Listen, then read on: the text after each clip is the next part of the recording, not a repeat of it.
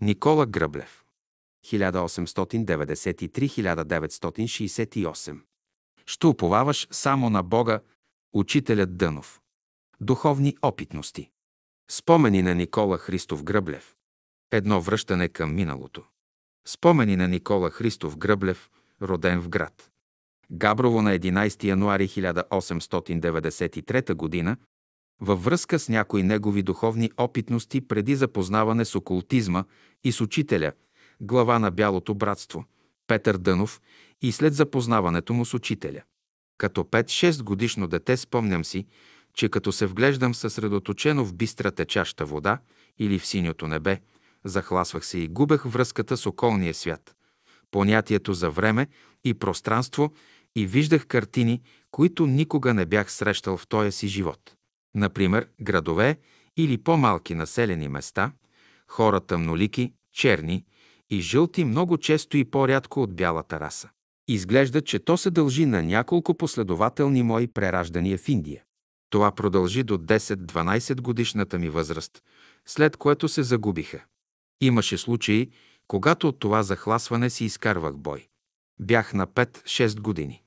След наводнението в 1897 година в Габрово бедни семейства, къщите на които бяха пострадали от наводнението, се приютиха в едно необитавано, полуразрушено здание на края на града, близо до Падалокия, Ловчанския мост. Назоваха го Конското и държаха катафалката там. Ние често се катерехме по нея и лягахме в длъбнатината, гдето слагаха ковчега. Майките ни бяха вдовици и ходеха на работа. Ние, десетина хлапака, играехме по падалото боси, окъсани, а често и гладни. При настроение, което ме обхващаше сегис-тогис, аз се отделях от другите и отивах между гъсто израслите магарешки тръни, близо до конското. Бях намерил полянка от около едно квартал метър, почвах да гледам синьото небе и се захласвах. Един ден майка ми беше останала вкъщи. Аз още от обед отидох на въпросната полянка, без да усетя минал целия следобед. Било е вероятно към 6-7 часа вечерта, когато изкочих оттам. Като ме видя, майка ми ме запита, ти къде беше? Казах и, че съм бил в тръните. Защо каза? Ме лъжеш. Аз толкова пъти виках и така силно, че и заспал да беше, щеше да се събудиш. И ме натупа здравата, въпреки моите уверения, че не лъжа. В Конското живяхме едно-две години. През това време майка ми успя да постегне къщата и се върнахме в нея. Тя беше на улица Брянска, 18, на около 100 метра от моста, Игото, гдето е сега паметника на Рачо Коваче към гарата. Река Янтра беше на 2-3 метра от къщата ни и често ни идваше на гости, като ни караше да бягаме у съседите на среща. Един път, вече 10-11 годишен се загледах във водата застанал на самия край на брега и съм се захласнал. Майка ми ме видяла, че зяпам към реката и казала на по-малката ми сестра да ме извика, че съм и трябвал. Сестра ми извикала, Колю, ела, че те вика мама, но аз не съм се обърнал и съм мълчал. Тогава тя си навряла главата в прозореца и още веднъж ми извикала. Аз пак не съм се обадил макар че разстоянието от нея до мен е било едно-два метра. Извикала още няколко пъти и отишла при майка ми и казала, над самата му глава викам и над не ще да се обади. Мама казала на по-голямата ми сестра да ме повика, но и с нея се случило същото. Тогава майка ми дошла до прозореца и силно извикала няколко пъти. Като не съм се обадил и на нея, ядосана слиза по стълбата на мазето, минава през него и излиза при мене. Удря ми една хубава плесница и аз се събуждам. Защо казвам, ме биеш и почвам да плача? Тя вика, я го гледай какъв кълпазанин. Трима души крещим над главата му и не ще да се обади и на това отгоре се чуди защо съм го биела. Плачейки отговорих, че не съм чул. В тия няколко мига майчиното сърце е доловило, че действително не лъжа, защото ме улови за ръката и каза меко «Хайде, Ела си и друг път не се заплесва и толкова. Тя е разбрала, че не го правя нарочно, защото ще наблюдавам иначе и като видя опасност, ще взема необходимата дистанция. На другари съм разказвал това, което съм виждал, но всякога те смятаха, че измислям и ги лъжа, но с удоволствие слушаха. Вкъщи не смеех да говоря, за да не ми се подиграват.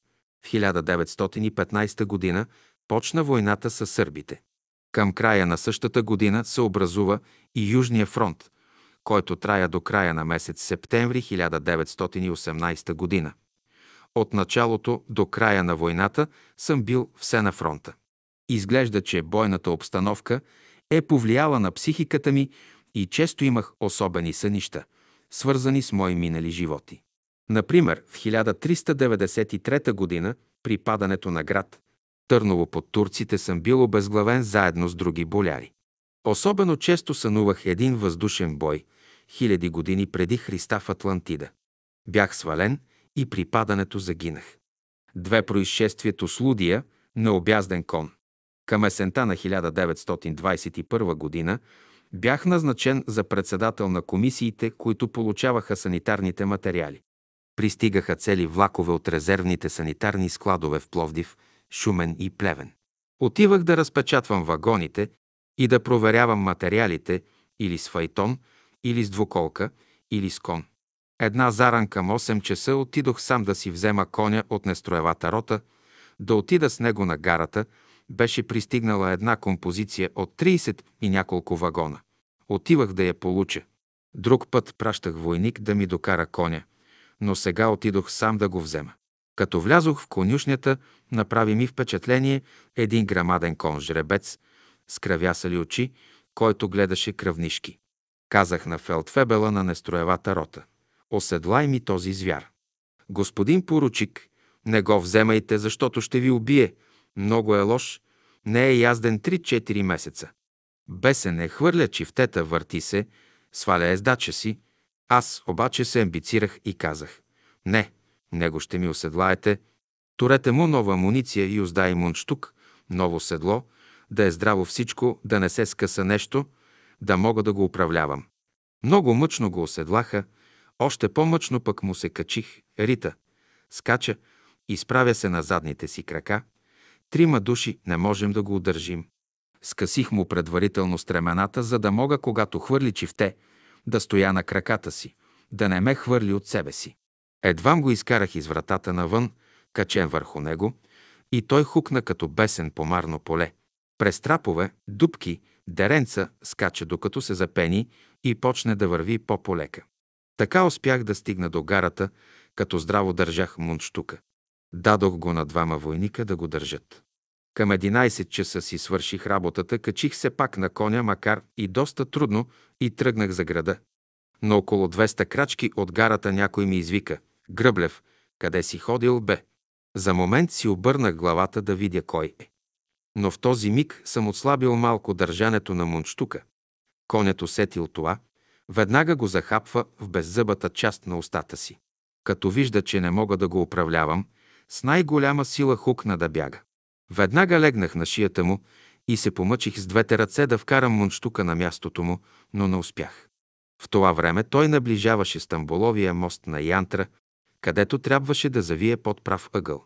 Това обаче при тази скорост на бягане беше невъзможно поради инерцията и неминуемо щеше да се сгромоляса в пропаста зад моста. За да не гледам как ще паднем в пропаста, замижах, затворих си очите и на ума си казах, учителю, помогни ми. Веднага усетих, всичко това трае няколко секунди, че конят тропа по моста. Отворих очи и гледам с ужас, че той връхлита върху една жена, която се навела да си връзва обувките.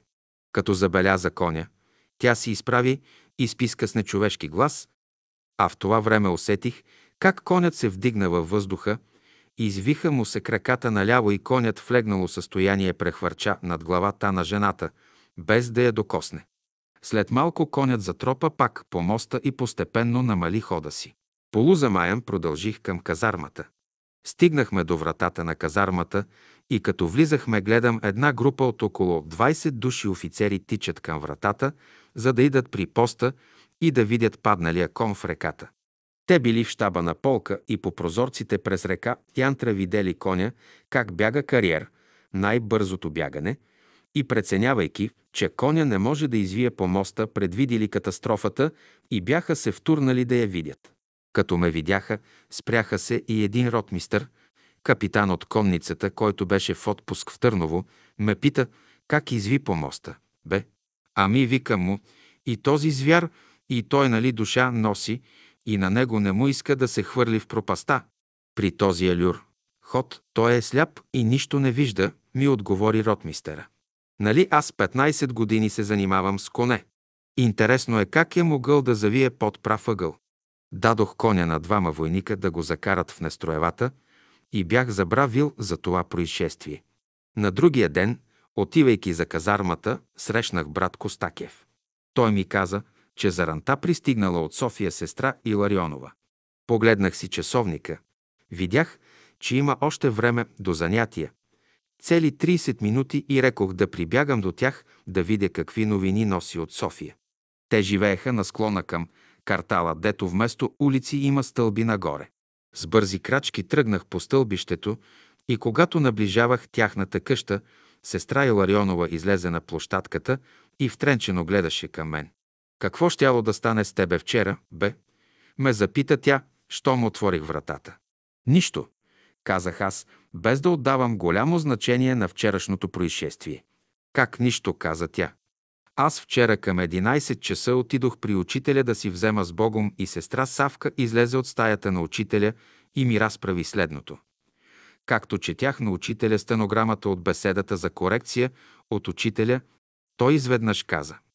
Брат Гръблев е в голяма опасност и замижа за известно време. След няколко секунди си отвори очите и каза «Мина опасността». Аз след 2-3 секунди трябваше да полетя заедно с коня в пропаста.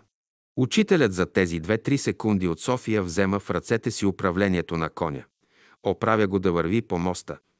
Той вдигна кон от 700-800 кг във въздуха, за да не убие жената, да прелети над главата на жената и да мине всичко благополучно. Като ми съобщи това сестра Иларионова, аз останах поразен. Явно видях намесата на учителя и си казах, какви сили владее учителят, за да може от София, като го извиках мислено тук в Търново, да ме спаси от явна гибел. Случилото се, което забравих веднага като слязох от коня, много дни не се махваше от ума ми.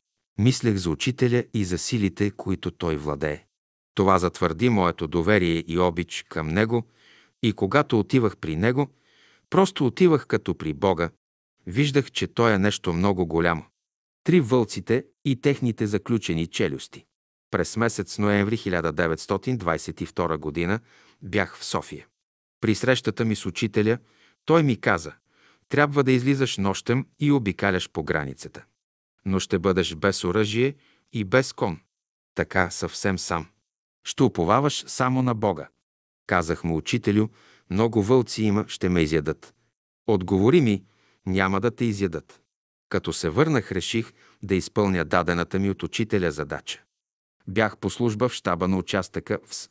Кеманлар, сега град Изпарих, и реших потъмно да се върна в село Салтаклар, където беше моя щаб. Разстоянието беше 22 километра. При обикновено хубаво време го вземах за 2 часа най-много. Тогава време беше много лошо. Насрещен за мене вятър, мрак, гъста мъгла и слаб дъжд. Началникът на участъка, подполковник Димитър Попов, ме задържаше, но аз се отскубнах и към 18 часа тръгнах. Беше началото на декември 1923. До село Подайва вместо за 40 минути стигнах за 4 часа. Шест пъти по-бавно. Нищо не виждах. На коня бях отпуснал юздата, закачих я на седлото и оставих той да ме води. Когато бяхме вече до самото село Подайва, от мрака изкочиха около 15 сенки. От тях 5-6 се хвърлиха да захапят коня за гушета, 4-5 искаха да го захапят за корема и 3-4 за задните крака. Коня отскочи наляво и хукна с всичка сила. Хванал се за седлото и една не паднах. След това бързо хванах юздата и подкарах коня вече вътре в селото. Бях толкова изтормозен, че реших да ида при кмета и там да преспя.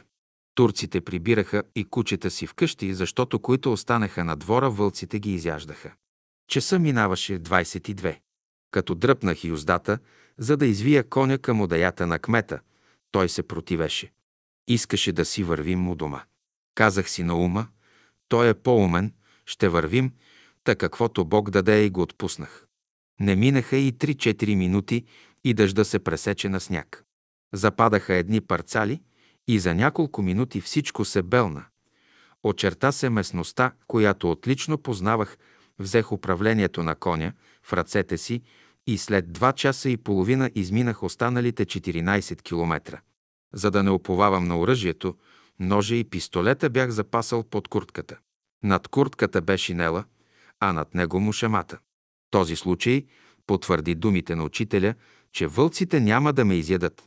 Муцуните им са били заключени, челюстите затворени, притворени и ако трябва да удушат жертвата си, не могат. Прегледах коня, след пристигането ми никъде нямаше и дръскотина от зъбите на вълците.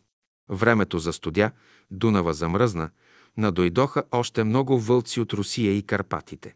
Глутниците се разхождаха и през деня и войниците убиха няколко. Особена порода, едри и силни.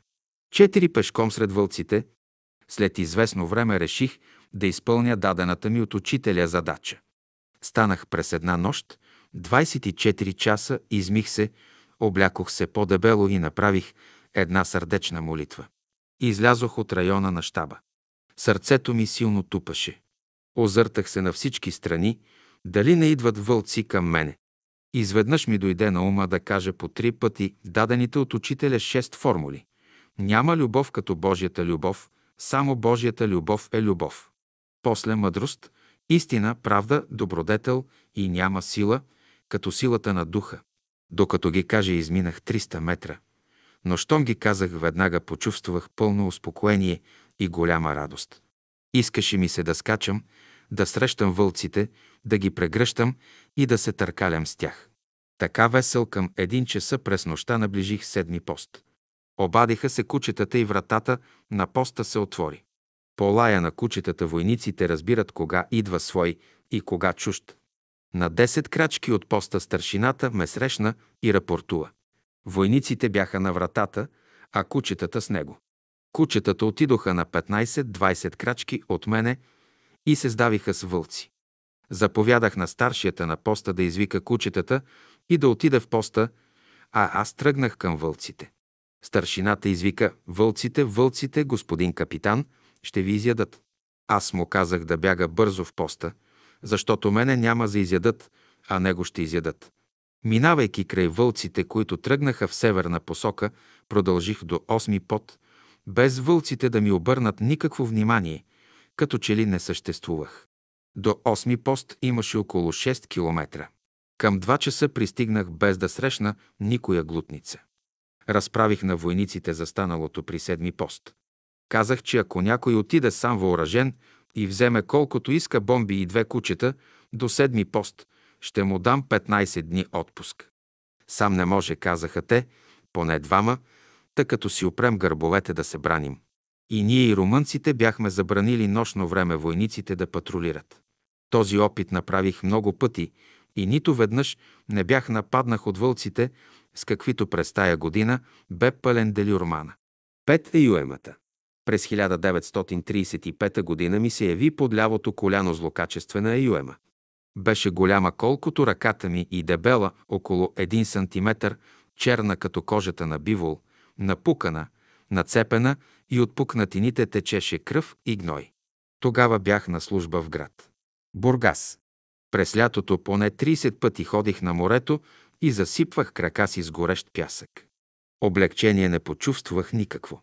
През лятото на 1936 година отидох в София, ходих при учителя и между другото му казах и за Юемата.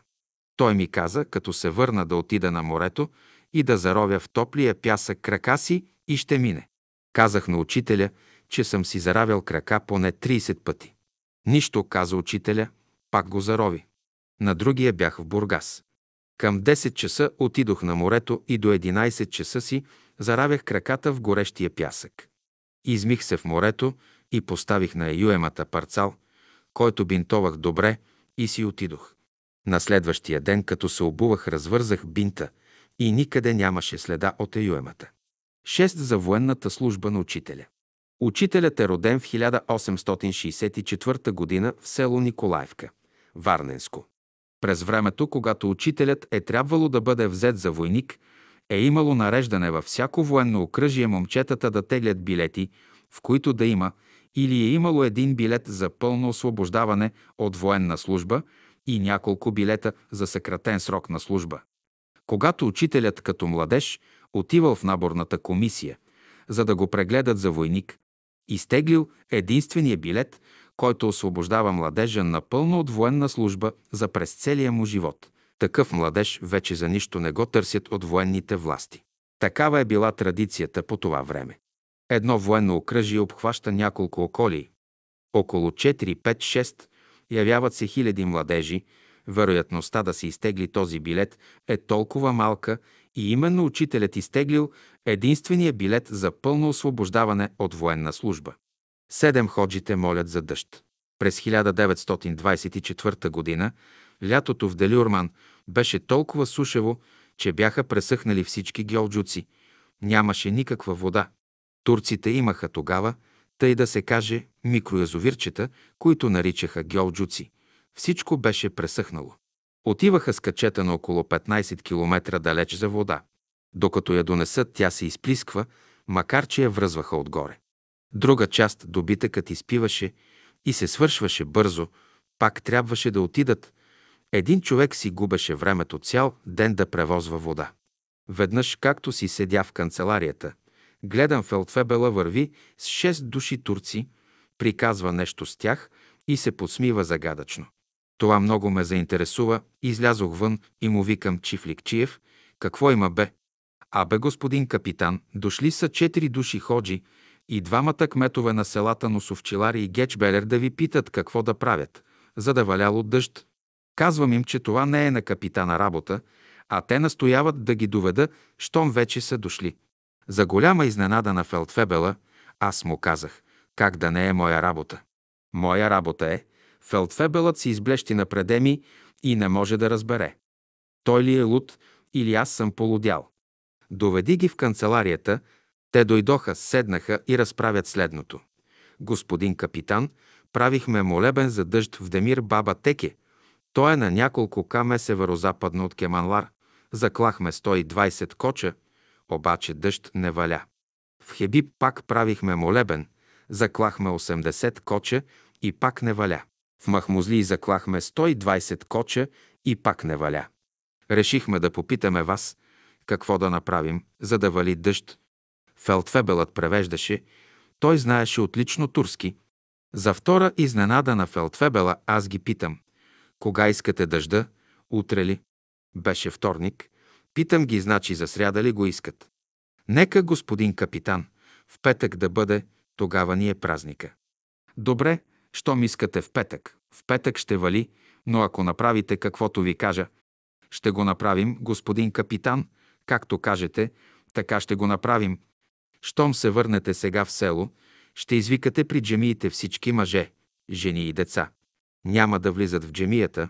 При тях само мъжете ходят в джемията, ще се наредят отвън и ще им кажете, че в петък ще вали, ако всички, които са се скарали, се одобрят, които се съдят веднага да се спогодят, ако имате някоя бедна вдовица, ще й помогнете, ако има болен, ще го нагледате, да няма изобщо нищо, което да ви разделя в село. Ще го направите ли? Питам ги аз. Ще го направим, господин капитан, отговарят те. В петък продължавам аз. Ще излезете при дебелите дървета, които са между селата ви. Ще си направите молебена заедно от двете села, без да колите никакви кочове, никакъв курбан, защото Господ кръв не ще, а иска добри дела. И дъжд ще вали. Между двете села имаше десетина високи и големите дървета, запазени от дълго време, около които имаше известна светлина, някакво старо светилище. След като си заминаха те в мене стана една реакция. Настъпи едно съмнение и малодушие. Казвам си, чакай бе, че дъждът ти в джоба си ли го имаш? Аз с такава сигурност го казах и хората го приеха с такова доверие, като че аз имам власт върху това и ще им го дам. Ами ако не вали, ще стана за смях пред всички. Седя си на бюрото и си държа главата с двете ръце. А пък Фелдфебела, не мога да го погледна, ще рече капитанът е луд. Изпаднах в едно такова униние, че даже от смущение не можах да вечерям. За ранта станах към 3 часа сутринта, приготвих се и излязох близко до щаба в едно чисто място, в една млада гора до границата, където хора не ходят. Коленичих и почнах да се моля. Четох добрата молитва, 91 псалм, Отче наш. Казах формули и едновременно се обръщах към Бога и Учителя, Господи, Учителю, аз не го казах за моя слава и не за някакви материални облаги, защото сега, ако съм тук, утре ме няма, ще се махна от тук и така нататък. Така се разправях, като че ли са при мен. Дълго се молях коленичил, докато почувствах една радост, което значи, че молбата ми е приета. Скочих и погледнах часовника си. Беше 10 часа сутринта. Изминали бяха 6 часа. Под влиянието на радостното чувство започнах да пея, да скачам, търкалях се по тревата като чалнат. Ако ме наблюдаваше някой, щеше да помисли, че съм се побъркал. Като си отивах, гледам едно облаче, също като аероплан, дълго с две крила. Това беше в сряда и вече съм уверен, че дъждът е сигурен. Щом дойде тази вътрешна радост у мен, аз бях вече уверен, че молбата ми е чута и приета. В четвъртък пак излязох да се помоля, но близо до подучастъка и по-малко време. Вечерта в четвъртък ми съобщиха, че ми дават 20 дена отпуск, който реших да прекарам на комуната в Арбанаси, като им помагам в работата. В петък сутринта, след молитва и закуска, почнах да си приготвям багажа за пътуване към Арбанаси. Времето беше съвършено ясно, никаква следа от облаци. Аз обаче си те наникам и си събирам багажа, бях уверен, че всичко ще си стане както го исках. Имах една вътрешна непоколебима вяра. Към 9 часа сутринта пристигнаха двама караулджи, кехаи, от двете села и ми викат «Господин капитан, събраха се вече и вече ви чакат. А бе, отивайте и им кажете да си почват молитвата».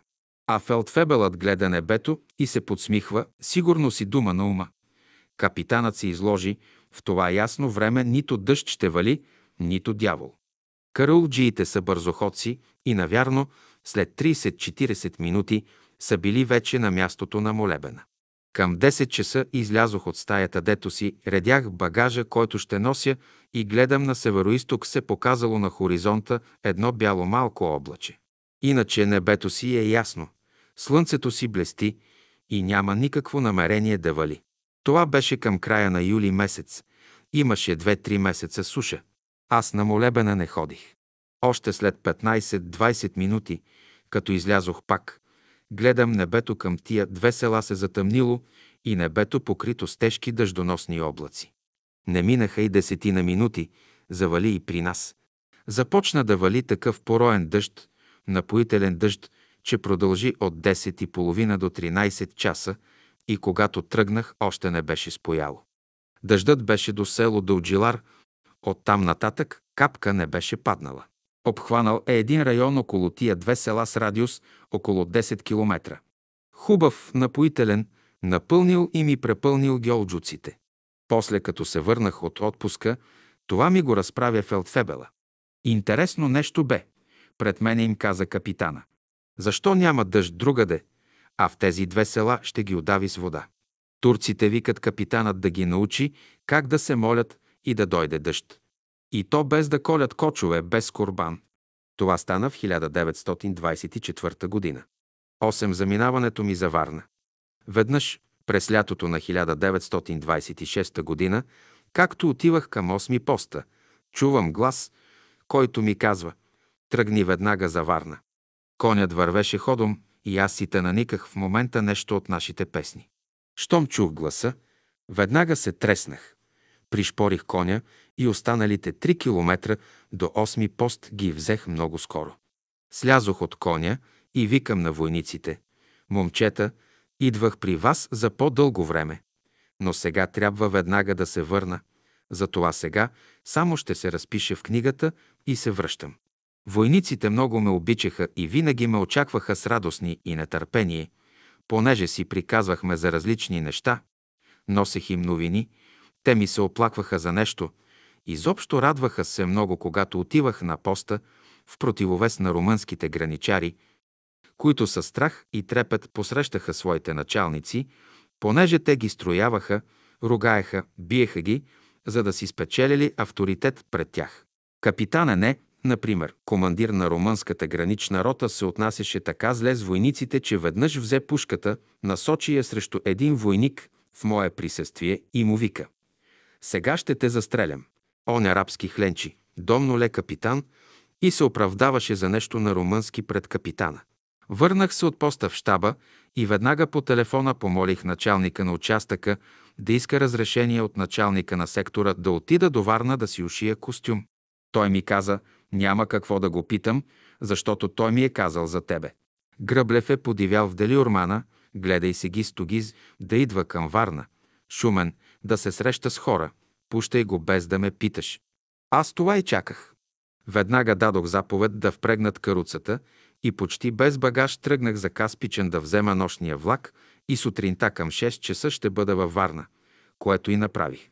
Като минах през площад Мусала във Варна, отбих се при една будка, продавач, в която беше наш брат.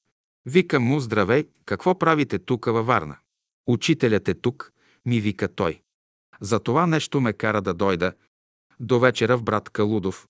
Учителят ще държи беседа. Каза ми той и адреса. След това отидох и се настаних във военния клуб. Отидох при началника на сектора да му се представя и той ме посрещна с думите. Ха така бе, да те видя и тебе между хората. Има дансинги, има курортистки, подивя там в този делиорман, идвай от време на време. Вечерта отидох рано в дома на брат Калудов. Събраха се над 200 души слушатели и учителят държа една беседа. След свършване на беседата учителят излезе до изхода на салона и край него се натрупаха всички. Понеже аз съм малко познат във Варна, останах най-назад. Обаче учителят, след като отговори на въпросите на няколко души, каза «Я да дойде офицерът при мене». И тези, които бяха пред мен, се оттеглиха.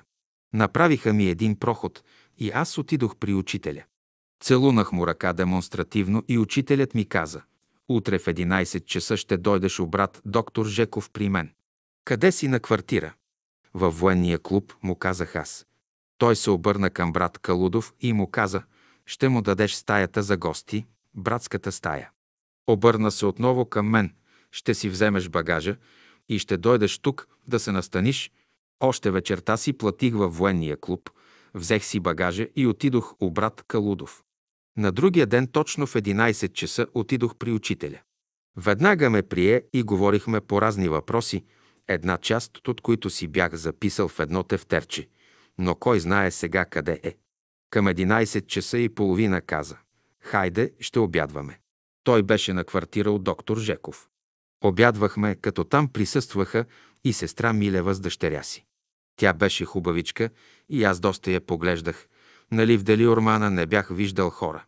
Туриха ми я да седне срещу мене. След обеда учителят отида в салончето и ме повика при себе си. Говорихме по разни въпроси. Даже му задавах въпроси на ум и той ми отговаряше и на тях. Стана вече към 4 часа и чувствах, че отвън една група от 20-30 души роптаят, че съм се застоял при учителя толкова дълго време. Чувствах техните мисли. Пращат ми мисли, че съм нахалник да се задържам при учителя. Нищо, нищо, нека си пращат такива мисли, ми отговори той. Говорихме по разни окултни въпроси за миналото, за бъдещето. Нищо определено не ми каза. Никакви нови задачи не ми даде и аз не можах да разбера защо ме държи толкова време. Около 7 часа. В 6 часа ми каза, Никола, можеш да си отиваш. Излязох от него малко като замаян и вървях така без посока. Дето ме заведат краката, къде вървя и аз не зная. По едно време виждам офицерски палатки, бараки, където отиват офицерски семейства и ергени офицери на летуване и почивка. Поглеждам още в първата барака и гледам капитан Пенчев Георги. Той е от Силистра, викахме му компенсацията. Ей, компенсация, какво правиш тук, бе? А бе дойдох тук да прекарам хубаво във Варна. По 20-30 дни ги хранят тук безплатно или много ефтино и летуват чудесно. Запознаме с другаря си един поручик, също ерген, и седнахме вън край една маса на приказки. В това време от бараката изкочи едно момиче на около 22-23 години и седна на едно табуретно столче недалеч от нас. Почна да ме гледа съсредоточено. Аз като я поглеждах от времена време, много ми хареса. Георгия повика. Ела, казва, да те запозная с един мой другар. Върна се тя и си седна пак на столчето, като продължаваше пак да ме гледа. Ние в това време се разправяхме с Георги компенсацията. Не минаха и 10 минути, тя каза на Георги. Ела, нещо ще ти кажа. Влязоха в бараката и нещо се разправяха, дочувах нейния глас, обаче не можех да долавя разговора им. Излезе Георги и ми вика. Харесала те и ако искаш, влез вътре при нея. Георге, ти ме знаеш какви разбирания имам, тъй че и да ми се плаче за жена, няма да отида. Той отиде при нея и го чух, като и каза, че не се занимавам с жени. Тя излезе, почна пак да ме гледа. Била държанка на един богат евреин, който отишъл към Русе и тя отишла да спи при тях. Ту при единия, ту при другия. Това смятам, че учителят ми го устрои да види дали ще издържа този изпит. Отидох си обрат Калудов, защото ми бяха казали, че през нощта в 3 часа ще тръгнем и ще отидем на Тъшла Тепе. Една височина, където имаше останки от старо укрепление. Още в 2 часа прес. Нощта аз отидох в дома на брат доктор Жеков и в 3 часа тръгнахме. Заварихме там, други отишли по-рано. Като се подаде първия лъч от изгряващото слънце, учителят скочи, застана като войник с устремен към слънцето поглед и след 4-5 минути излезе напред и почнахме молитвата.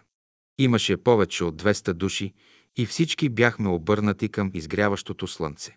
След молитвата почнахме упражненията, шесте упражнение.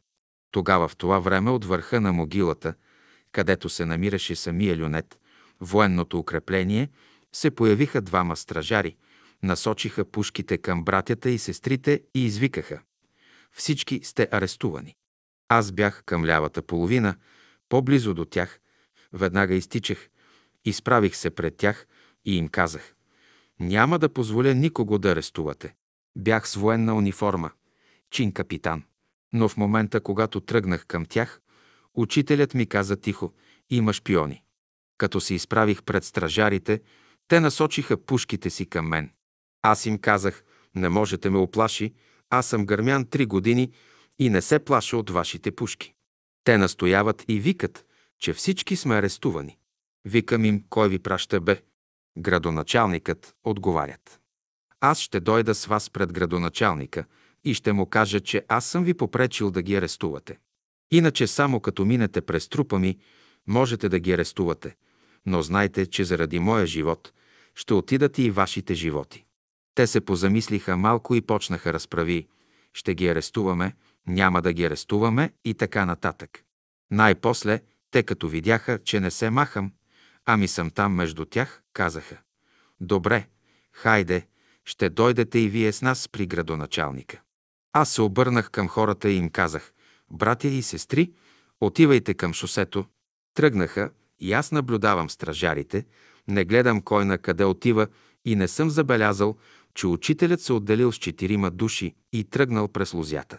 Като сметнах, че братята се изтеглиха, казах на стражарите да ме почакат да си взема мушемата и ще тръгнем. Като се върнах, гледам, стражарите ги няма никакви. Помислих, че ги няма никакви, защото са отишли да догонят братята и хукнах в тази посока. Догоних братята и ги питам къде е учителят. Един казва, че той с четирима брати ударил направо през лозята, а друг добави, че стражарите са отишли подир тях, водени от два попа, да ги арестуват. Тогава аз разбрах, защо учителят ми каза, има шпиони. Щом ми стана ясно положението, веднага с бързи крачки отидох у брат доктор Жеков, вземах си сабята, оттам бегом при брат Калудов, Преоблякох се с друга куртка и веднага отидох пред кабинета на градоначалника и думам на старшия стражар, който стои до вратата. Влез и кажи на градоначалника, че по важна работа искам да говоря с него. Що ми излезе, каза ми, заповядайте. Влязох, ръкувах се с градоначалника и той ми каза да седна и почакам един момент. Седнах в един футойл. В това време той се обърна към една жена, която беше при него и й каза «Сега разбрахме се, вземете телефона и съобщете в София да ви пратят дрехи и пари». Тя, плачейки му, думаше «Ами защо ме измъкнаха посред нощ и ме интернираха?» «Ами аз не съм виновен и дума той. Сега имам работа с капитана». Като излезе жената, аз се понадигнах от креслото и както той стои на бюрото, с показалеца си му викам. Не само вие, но и вашето семейство и вашият род ще пострадате. Това му дойде като гръм от ясно небе и градоначалника дума. Но какво има, какво става, господин капитан? Защо сте пратили двама пияни стражари да арестуват господин Дънов? Ами идва във Варна, без да ми се обади. С това той ме излъгал защото после доктор Жеков ми каза, че още две седмици преди да дойде учителя, той уведомил градоначалника, че ще дойде и ще бъде на квартира у него. Ето писмо на Савов, продължи той. Пише му учителю Благи. Какъв учител е? Христос ли е Дънов? Пък може и да е Христос. Ние не знаем. В това време се почуква, отваря се вратата и се показва муцуната на старшия стражар, който беше на Ташлатепе. Докарахме ги, господин градоначалник. Веднага изкочих на вратата, отидох и застанах до учителя от лявата му страна. В този момент старшият стражар, който беше пред вратата на градоначалника, извика да влезе Дънов. Аз тръгнах учителя, но до вратата разбрах, че не трябва да влизам и останах отвън. След 20-30 секунди учителят излезе. Не можах да разбера, защо учителят излезе толкова скоро. После учителят ми каза, че му казал. Исках само да ви видя. Извинявайте, свободен сте. С тях тръгнах и аз. Но едва що бяхме излезли на двора на градоначалника и един стражар вика да остане само Савов. После научихме, че го интернирали от Варна за София по етапен ред. От четиримата души братя, които бяха с учителя на връщане от лозята, научих, че стражарите се държали много грубо с учителя – навярно по насъскване от поповете, може би са ги почерпили. Когато минавали по край къщата на доктор Жеков, учителят помолил да влезе за един момент да си вземе меката шапка, защото носеше една плетена от лико, но стражарят не му позволил, блъснал го с приклада на пушката си и го подкарал напред. Тази постъпка на стражаря аз разправих на адютанта на началник сектора, който беше и адютант на началника на гарнизона. Помолих го да проучи и издири кой е бил Тос и стражар, който арестувал и блъснал учителя, групата с учителя, и да следи до едно-два месеца дали няма да се случи на този стражар нещо лошо, някое нещастие или да плати с живота си. Не се мина и месец и ме викат на телефона от Варна. Обажда се адютанта Гръблев. Вчера същия този стражар – който на тъшла тепе арестува учителя и после го блъснал с приклада на пушката си, вчера бил прободен с нож и починал веднага. Пратили го в село Десето Римско да пази реда на сбора, панаира там. Някои се сбили, той отишъл да ги разтървава и единият от тях му забил ножа си в гърба и на мястото бил убит. Брей, интересна работа, бе Граблев. Ти каза, че може да му се случи нещо и виж какво стана. Запитан по този случай, дали това не може да се вземе като едно отмъщение на учителя, което е несъвместимо с учението му, да се прощава, Гръблев даде следното обяснение. Всичко това става по силата на закона за възмездието. Тук учителят не си отмъщава, а това е естествена последица от постъпката на човека хвърлиш един камък, той пада на земята. Учителят в случая може да се сравни като една канара – в която се блъска едно шиеше. Много естествено шишето ще се щупи. Или когато една пеперутка лети над пламъка на свеща, много естествено, че ще си изгори крилцата. Делото на учителя е Божие дело и не може да се спре. След обед същия ден ме срещна адютанта на началника на гарнизона и му казах, че утре сутринта ще отида при тях. На заранта отивам първом при адютанта и му казвам, че аз ще вляза направо при началника, няма какво да докладва. Аз бях любимец на началника. Полковникът беше издал заповед, в която имаше специален параграф, че моят подучастък във всяко отношение е пръв в целия граничен сектор. Бил съм най-младият капитан. Аз най-добре организирам подучастък и в домакинско, и в строево отношение. При други като отиде, кара се, ругае ги, а като дойде при мен, не му се тръгва, стои по две-три дни, разправя се с мама под ореха и вика, тук ми е много хубаво, чувствам се много добре, апостроф, а тя баница ще му направи, хубаво ядене ще му приготви, само едно ми е косура, дето не искам да се женя. Отидох пред кабинета на началника, почуках на вратата, отворих я, влизам вътре и викам «Здраве желая, господин полковник». Ах, че не можаха да те арестуват тия стражари, ми вика той, че да видим какво щяхме да те правим и се смее. Още не са се родили такива стражари, които да ме арестуват, отговарям. Аз мислех, че Гръблев е дошъл да види свят, дошъл да се повесели, а то било, защото Дънов бил тука. Идват вчера двама журналисти от Варненска поща и ме питат. Станал един инцидент на Ташла Тепе с един ваш офицер, да го пишем ли? Няма нищо да пишете. Хайде, махай се, продължи той. Веднага да си вървиш в Дели Ормана. Направи скандал, вместо да отидеш да се повеселиш. Тръгнал си ми Дънов. Утре си заминавам, господин полковник. След тази случка ще те представя за уволнение, макар да си добър офицер, но си фанатизиран дановист. И действително представи ме за уволнение, но в това време ме преведоха в Бургас. Бях стоял две, две и половина години на границата, което е достатъчно стаж за граница, и ме превеждат за офицер в Бургас. Знаеки, че съм представен за уволнение, занесох си багажа на арбана си, дето мислех да остана. Не исках да го нося в Габрово и заминах с един куфър за Бургас, докато чакам да дойде заповедта ми за уволнение. Чаках, чаках, никаква заповед не дойде. Намерих си квартира и почнах работа там. След една година, когато бях в София, отивам във военното министерство и питам защо не ме уволниха, след като полковник Пантовчиев ме представи за уволнение. Нали ме представи той като дановист? Те ми отговарят. Министърът на войната. Генерал Вълков поиска да се донесе какъв си като офицер, а не че си дановист.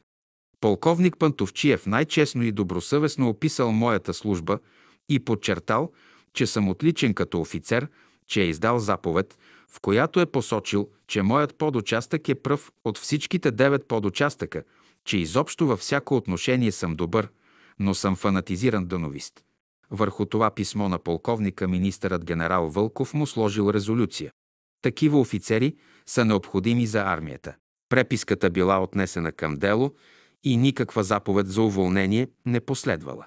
По-късно, 10-15 години след тази случка научих от братя и сестри от Варна, че градоначалникът, забравих му името, е бил в затвора, дъщеря му и сина му са нещо пострадали, а също и брат му.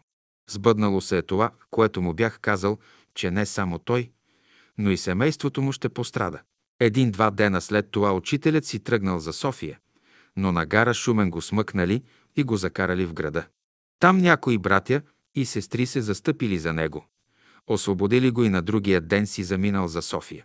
Доколкото можах да разбера по вътрешен път, учителят е бил със специална мисия във Варна насочване на известни космически енергии върху България и цялото човечество. Девет капитанът, който спаси 54 антифашисти. Една стара поговорка казва «направи добро» и го хвърли в морето. Водим от тая мъдрост, капитан Никола Гръблев никога през живота си не се е хвалил с подвига, чрез който е спасил 54 антифашисти през 1925 г. в град. Бургас. Обаче списание Български войн, книжка 9 от 1965 година. Илия Величков подробно изнася този случай. Кой е този мълчалив герой и какъв подвиг е извършил той? Никола Христов Гръблев е роден на 11 януари 1893 г. в град Габрово. Баща му е бил почтенски раздавач, който събирал вълна по драките, която носил на жена си да плете чорапи на децата, а майка му се занимавала с чужда работа – пране и такане, а след това станала такачка във фабриката на Христо Боба. На 4 години останал сирак, без баща, заедно с две невръстни сестри. Още малък познал на свой гръб глада и немотията. През свободното от училище време, за да помага в прехраната на вървял цървули и шиял с два декиша имени, а после станал наблюдател в метеорологичната станция в Априловската гимназия, а през вакансиите работил в кооперативната обощарска фабрика «Прогрес». Посещавал клуба на тесните социалисти, където се запознал с социализма. През 1908-1910 г. постъпва в социалистическия кръжок Максим Горки в гимназията с ръководител Иван Кишмеров, който завършил гимназията в 1910 г., като останал за ръководител Фердинанд Митев Козовски от Бяла Слатина.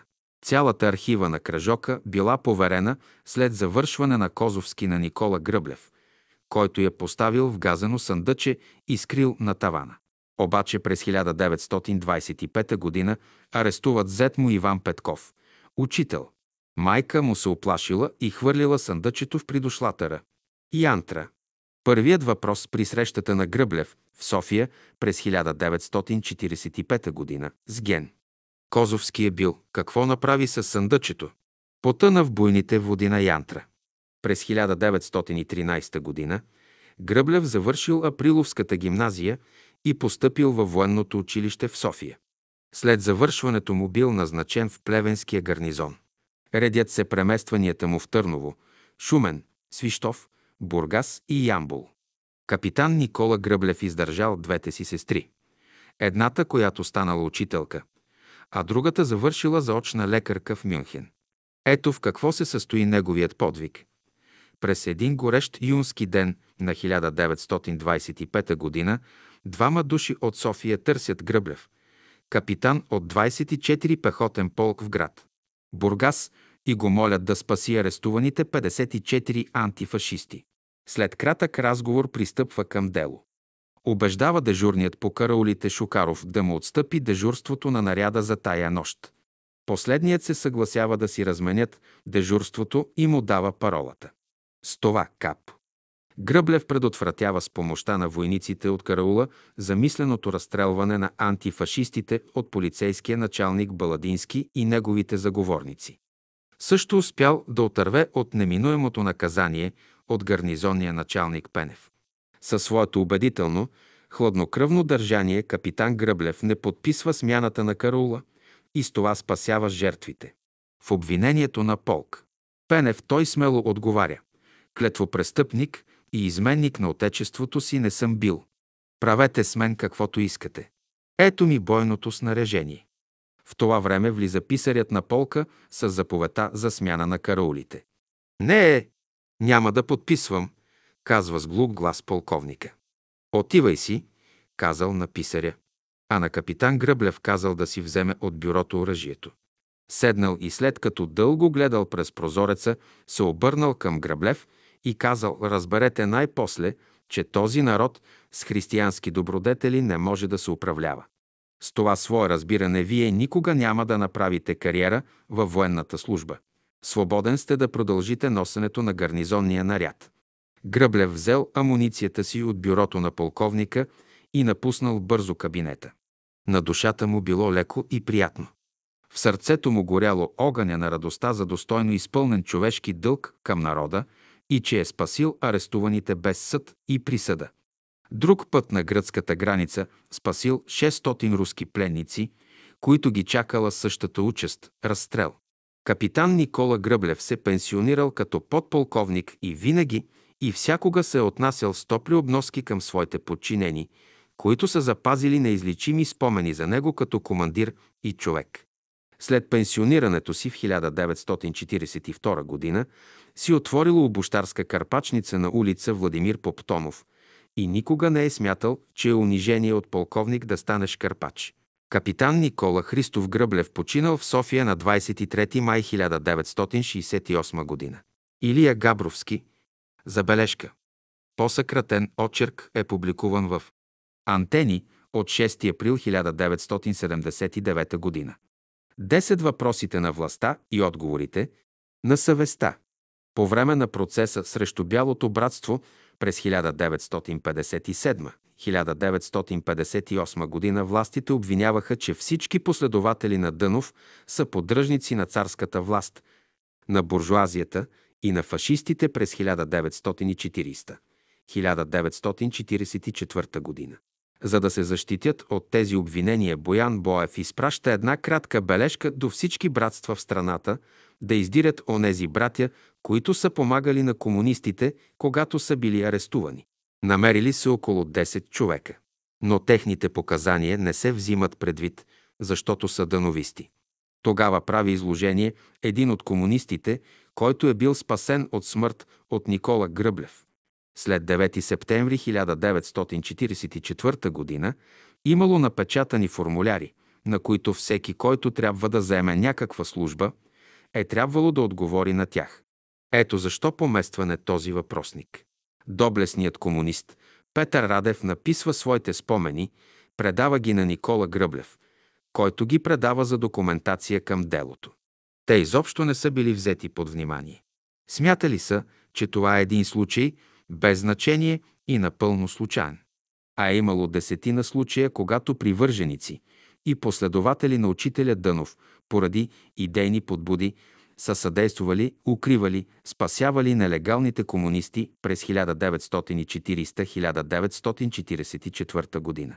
Поместеният тук разказ за спасяването на 54 комунисти от разстрел отговаря на всички въпроси, и упреци срещу идеите на учителя и неговите последователи. Съобщение. Понеже знаем, че вие сте помагали преди 9 септември на прогресивни течения, комунисти, то моля ви да отговорите на тия въпроси, които са изложени в приложения тук лист и ни го пратете. Аз сме сигурни, че във вашата околност има доста лица от братството, които също така са помагали. Помолете ги и те да отговорят на тия въпроси и изпратете своя отговор направо на нас или чрез вас. София, Изгрев, 16.12.1958 година. Боян Боев. Въпросник на властите. Отговорете на следните въпроси.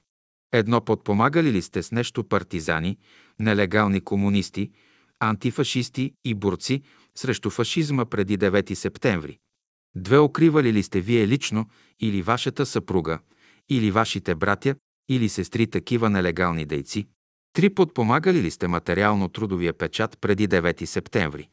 Четири оказали ли сте някакво съдействие на комитетите на ОФА веднага след 9 септември? Пет гласували ли сте против фашистите кандидати в избори преди 9 септември 1944 година? Шест взели ли сте участие в акциите на новата власт след 9 септември? Имате ли близки загинали през тази война? Седем участвали ли сте вие лично или вашите синове в Отечествената война? Осем включихте ли се в обществения сектор на производството и какво участие вземате в него?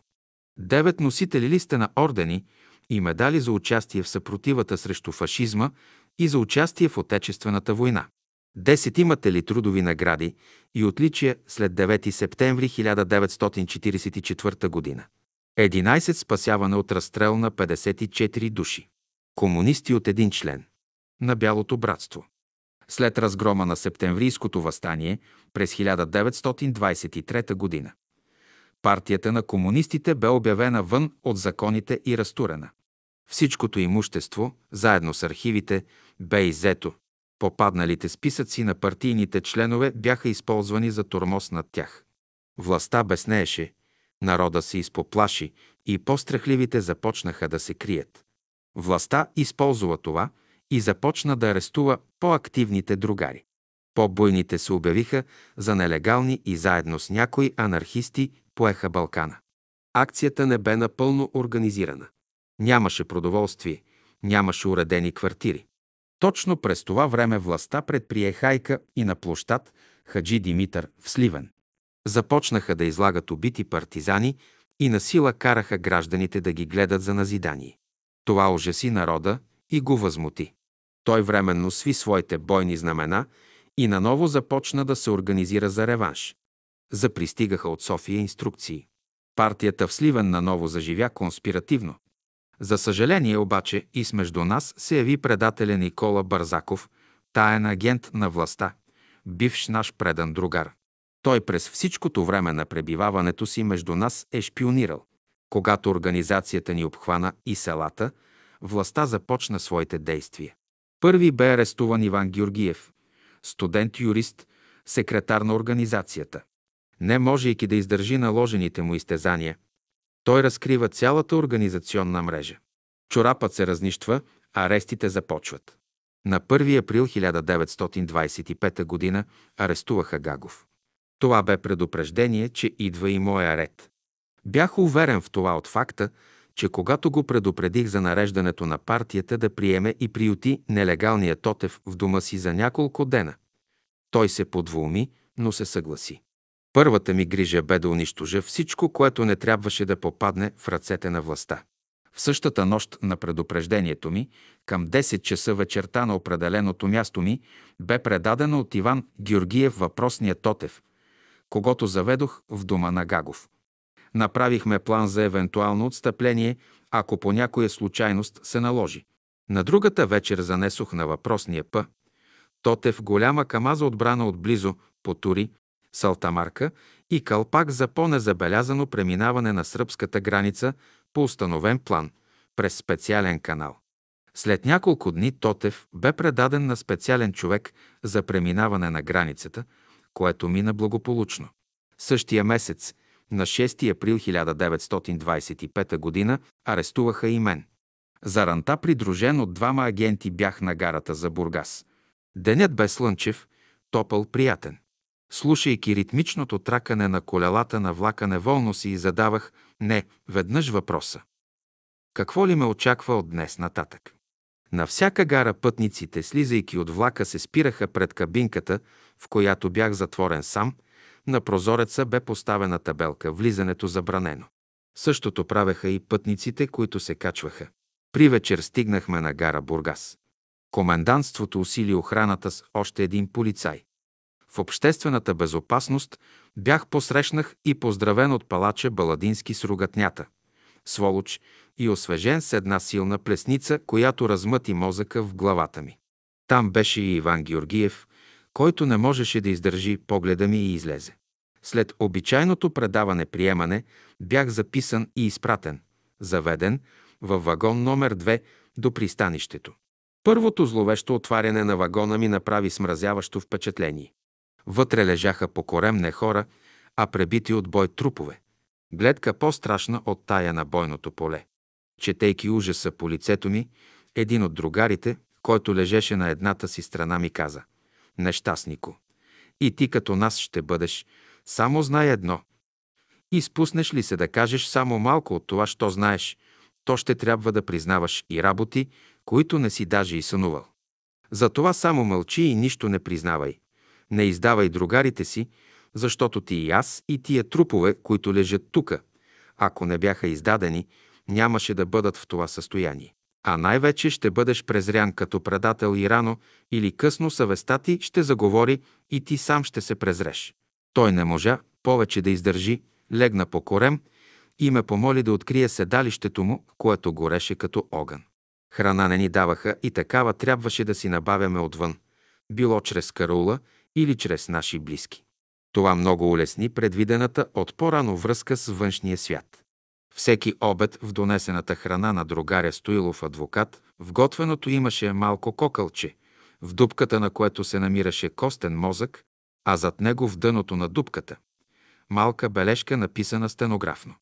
Въпреки подозренията на охраната, конспирацията чрез кокълчето остана неоткрита. По този начин ние следяхме събитията. Животът ни през деня коренно се отличаваше от тоя през нощта. Макар и пребити, ние си позволявахме от време на време и шеги, обаче през нощта напрежението ни бе голямо.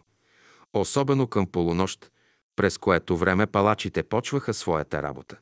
Вратата на един от товарните вагони, където бяхме нахвърлени, бавно се отваряше и повиканата жертва слизаше с хиляди проклятия и с силното желание да запази спокойствие и мъжество пред палачите. Обстановката в инквизиционната стая му е позната.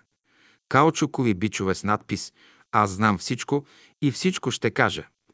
Няколко пияни агенти палачи, готови да бият, а отстрани маса с червено вино, нарязана сланина и чесън, любимия аперитив на садиста Баладински, белогвардейски офицер. Дали природата е създава друг подобен звяр? Човек, не знам. Но този садист Баладински, нямайки възможност да пие кръвта на своята жертва, налива и пие от виното, мислейки, че пие кръвта на жертвата си. И то в момента, когато жертвата му се гърчи от болки, причинени от необозданите удари на бичовете. Седалището се подува, посинява, напуква се и когато кръвта започне да пръска лицата им, тогава прекратява своята животинска наслада. И ако ти си позволиш, преди те да спрат да им извикаш, спрете палачи. Тогава ти си завинаги загубен. Такъв бе случаят с нещастника Сете. Воденичаров, укривател на нелегални.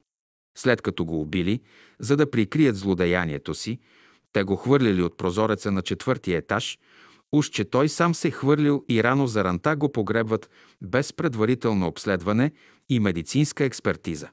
С пребито тяло и окървавена риза те отвеждат обратно във вагона своята жертва, мислейки, че с това са убили неговия борчески дух и че след ден-два ще се принуди да направи пълни самопризнания. Грижите на неговите другари са много скромни.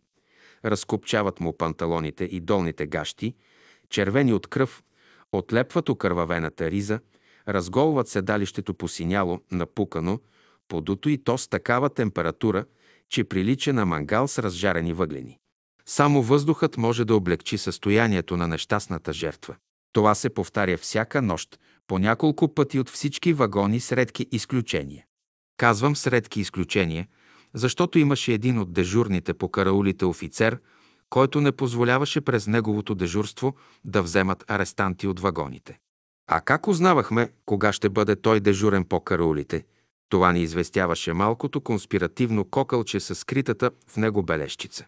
Това бе за нас единствената отрада. Пълна тишина и спокойствие цареше тогава. Само морето неспокойно разбиваше вълните си в брега. През малката дупка прозорче се виждаше полюляването на високите мачти на гемиите, закотвени недалеч от брега. Чуваше се как градският часовник със своите удари отмерва времето и оплашени чайките със своите писъци нарушаваха нощната тишина. Обаче не винаги ни носеше добри вести нашето малко конспиративно кокълче. 16 април 1925 година. Паметна дата. Чувствуваше се нещо зловещо. Атмосферата натегната. Голямо брожение в града. Нещо изключително, нещо ужасно във вагоните. Стражата е усилена. Движението към пристанището замряло. Всички се питаме какво става в града. Неизвестност, мъчителна и мрачна цари около нас. Най-после пристигна нашия информатор. Кокълчето. Костният мозък се изсмуква. Малката бележка се показва и инстинктивно ръцете, които я държат, треперят. Бавно я разтварят и, о ужас! Бележката гласи Атентат в църквата СВ. Неделя. Множество убити и ранени.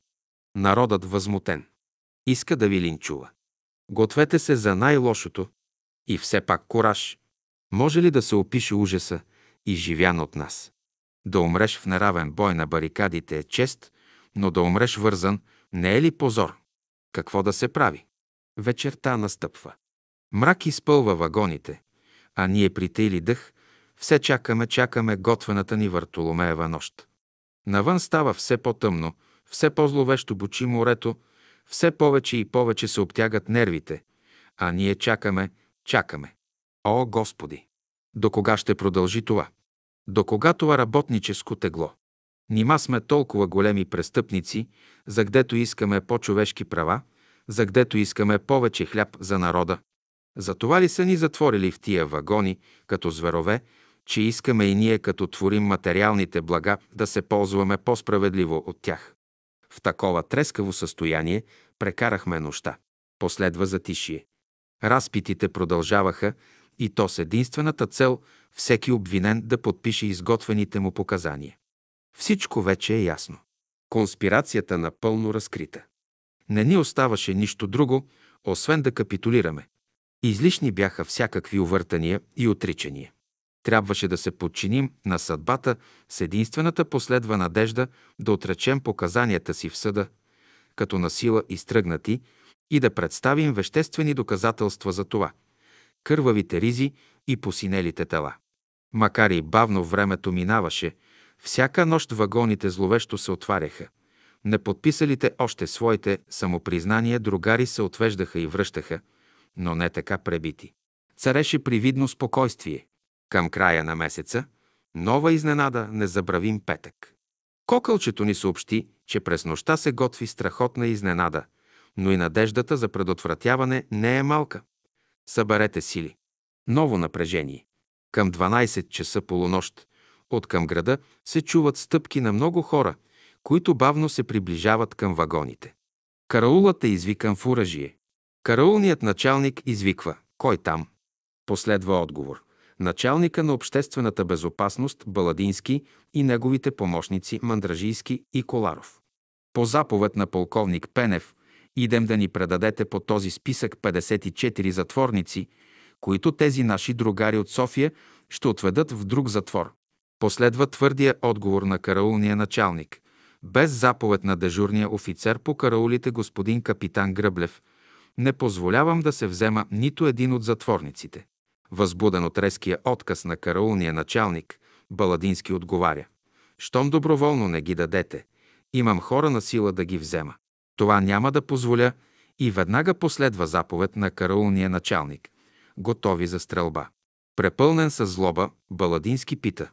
Къде е дежурният офицер по караулите? Отговор.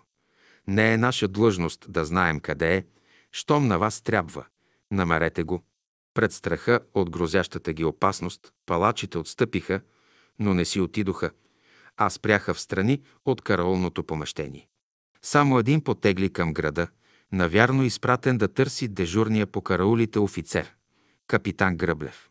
Караулът също остана в оръжие. Колко ясно се виждаше от малките вагонни прозорчета всичко това.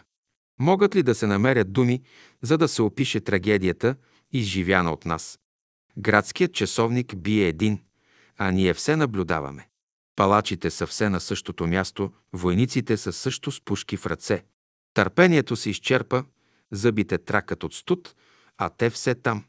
Навярно кроят нещо адско. Чуват се два удара. Часът е едва два.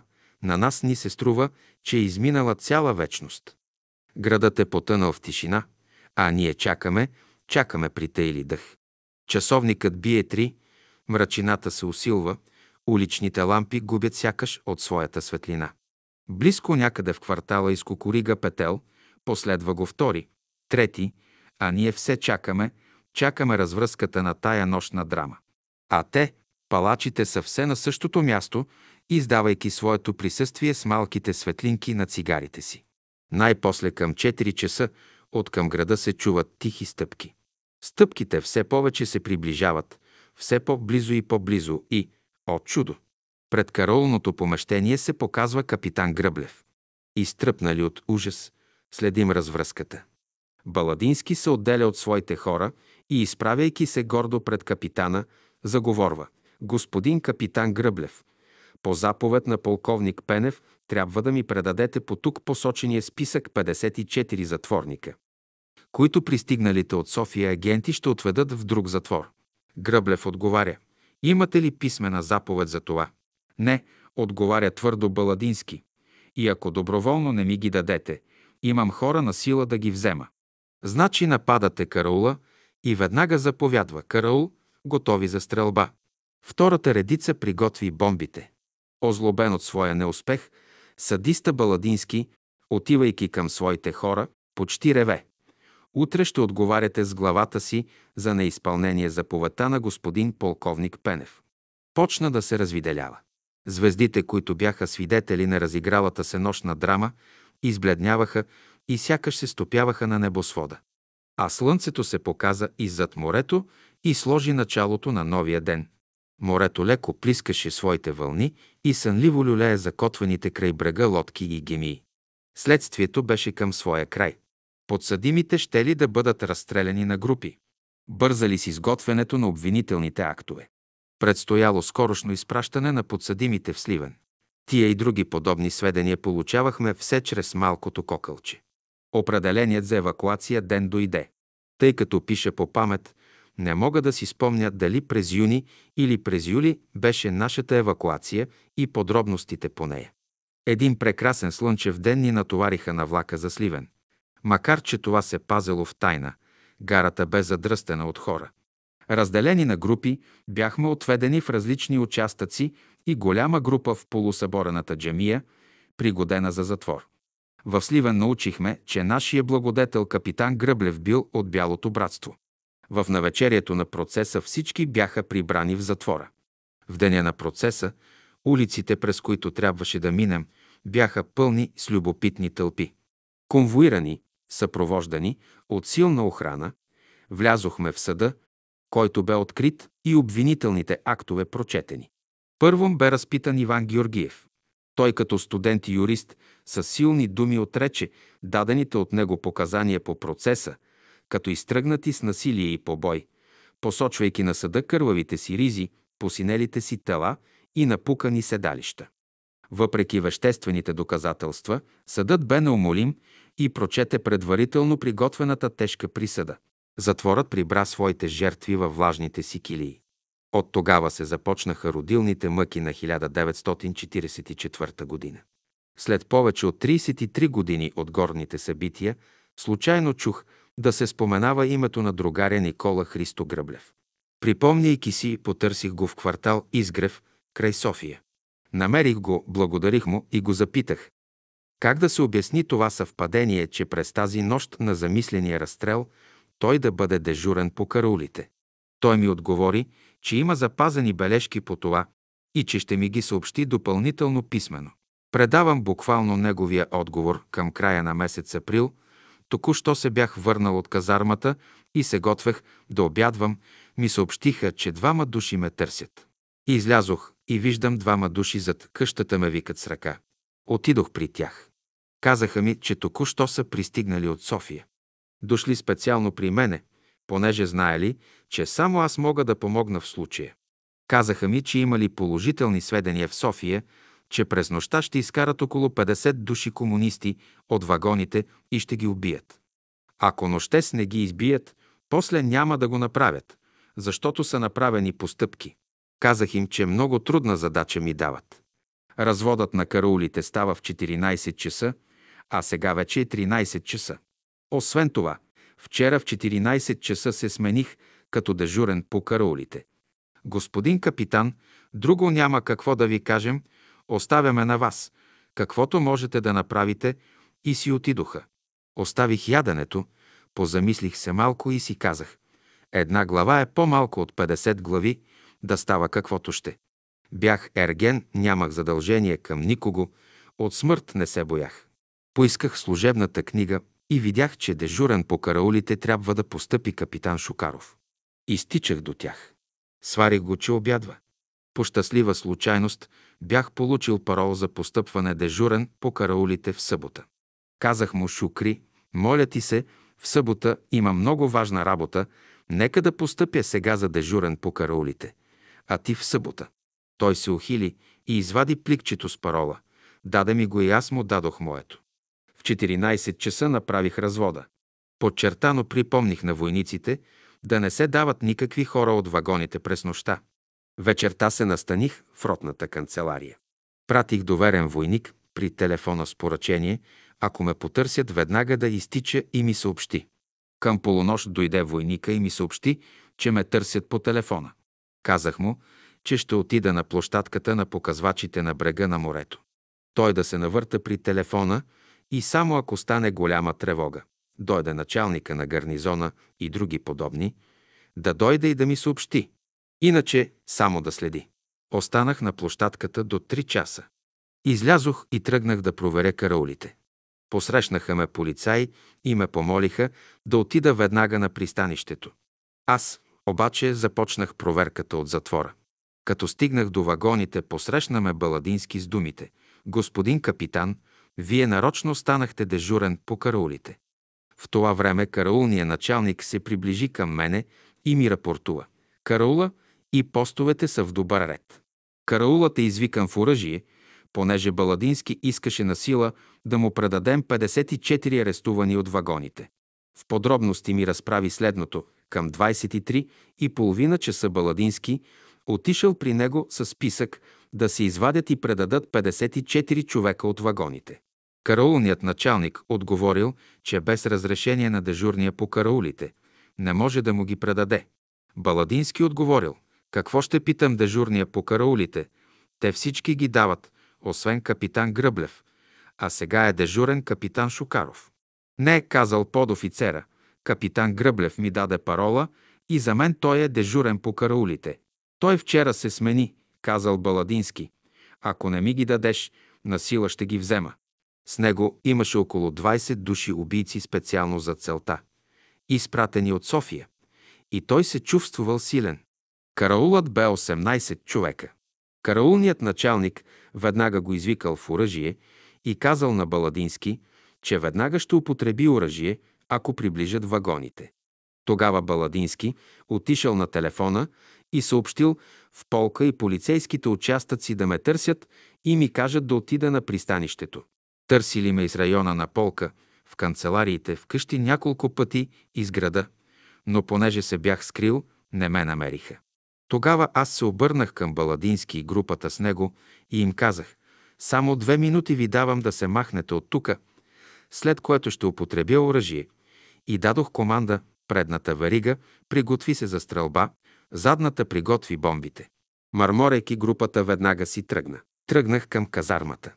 Щом стигнах, посрещна ме един войник от гарнизона и ми каза, че ме викал началника на гарнизона полковник Пенев в канцеларията си. Отидох. Щом влязох, пристъпих да рапортувам, но той ме посрещна с думите. На дъното на морето ще те пратя. Ще пазим комунистите. Като блъскаше си умруци по бюрото. След като се насити да ме рогае, и извъня на дежурния писар и му каза «Направи наредба. Новият караул да постъпи в 6 часа, вместо в 2 часа след обед. На мене каза да си оставя оръжието на бюрото. След като го оставих, казах му, господин полковник, не мога да си обясня защо така грубо се отнасяте с мене. Всички знаят, че аз никога не позволявам да се дават арестувани извън работното време. Аз съм се клел два пъти да служа вярно и честно и да пазя реда и законите в страната. Това, което правя е според законите, а вие карате да престъпвам клетвата си. Правете каквото искате с мене.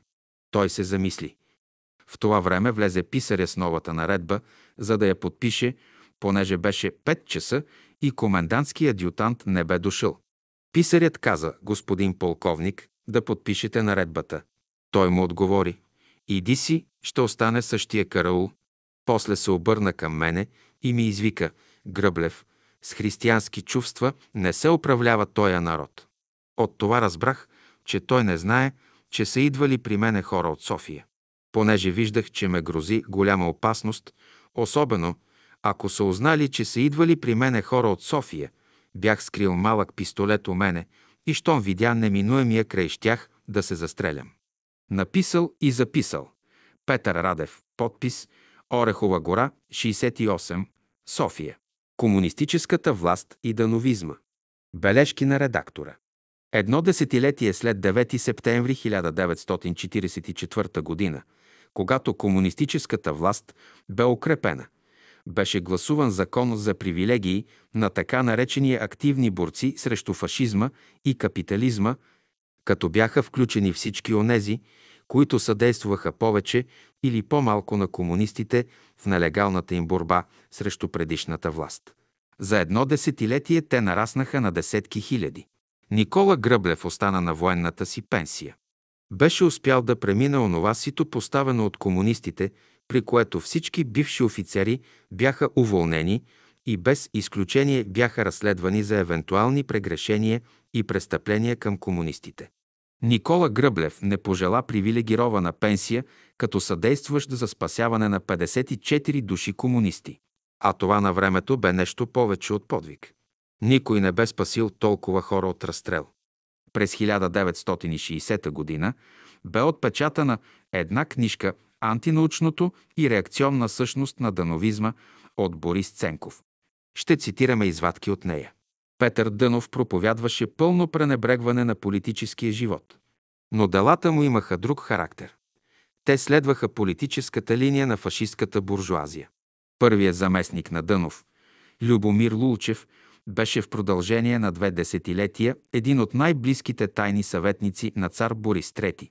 Той с пълно право си спечели прозвището Българският Распутин. Съден заедно с фашистските регенти и министри от Народния съд, той получи смъртна присъда и беше ликвидиран. Както вече показахме, в периода на фашистката диктатура и мракобесие дановизмът бе на служба в двореца посредством Любомир Лулчев. Как може тогава да се говори за някаква любов или съчувствие към социализма от страна на дановизма? Независимо от това, религията и социализмът са изобщо несъвместими. Затова пък религията и фашизмът се оказаха отлични съюзници след 9 септември, когато дановизмът не можеше вече да чака никаква подкрепа от страна на държавата. В организацията на Бялото братство намериха тихо пристанище не един от бившите хора. Царски офицери, национализирани индустриалци и разни други декласирани елементи. Борбата срещу дановизма на идеологическия фронт е борба за абсолютно господство на марксист-коленинския мироглед, борба срещу остатъците от капитализма в бита и съзнанието на трудещите се през 1981 година бе отпечатана книгата «Психология и психопатология на религията» от Васил Милев. На страници 112-119 в стаята секта на дановистите се опитва да твърди, че Петър Дънов имал слухови халюцинации, налудничеви изказвания за величие, мисловна разкъсаност. Цитират се различни автори преди 1944 г. срещу Петър Дънов, за да се докаже накрая, че у него съществува наличието на сериозно психическо заболяване от кръга на парафрения, етап в развитието на параноидна шизофрения. Тези две книги се допълват една с друга и всеки един ред по това време подлежеше на строга цензура и се отпечатваше само това, което бе съгласувано с комунистическата идеология и с целите на комунистическата власт. Поместваме тези бележки, защото те много добре иллюстрират като епилог необикновените духовни и житейски опитности на Никола Гръблев, ученик на учителя Дънов и офицер от българските войски.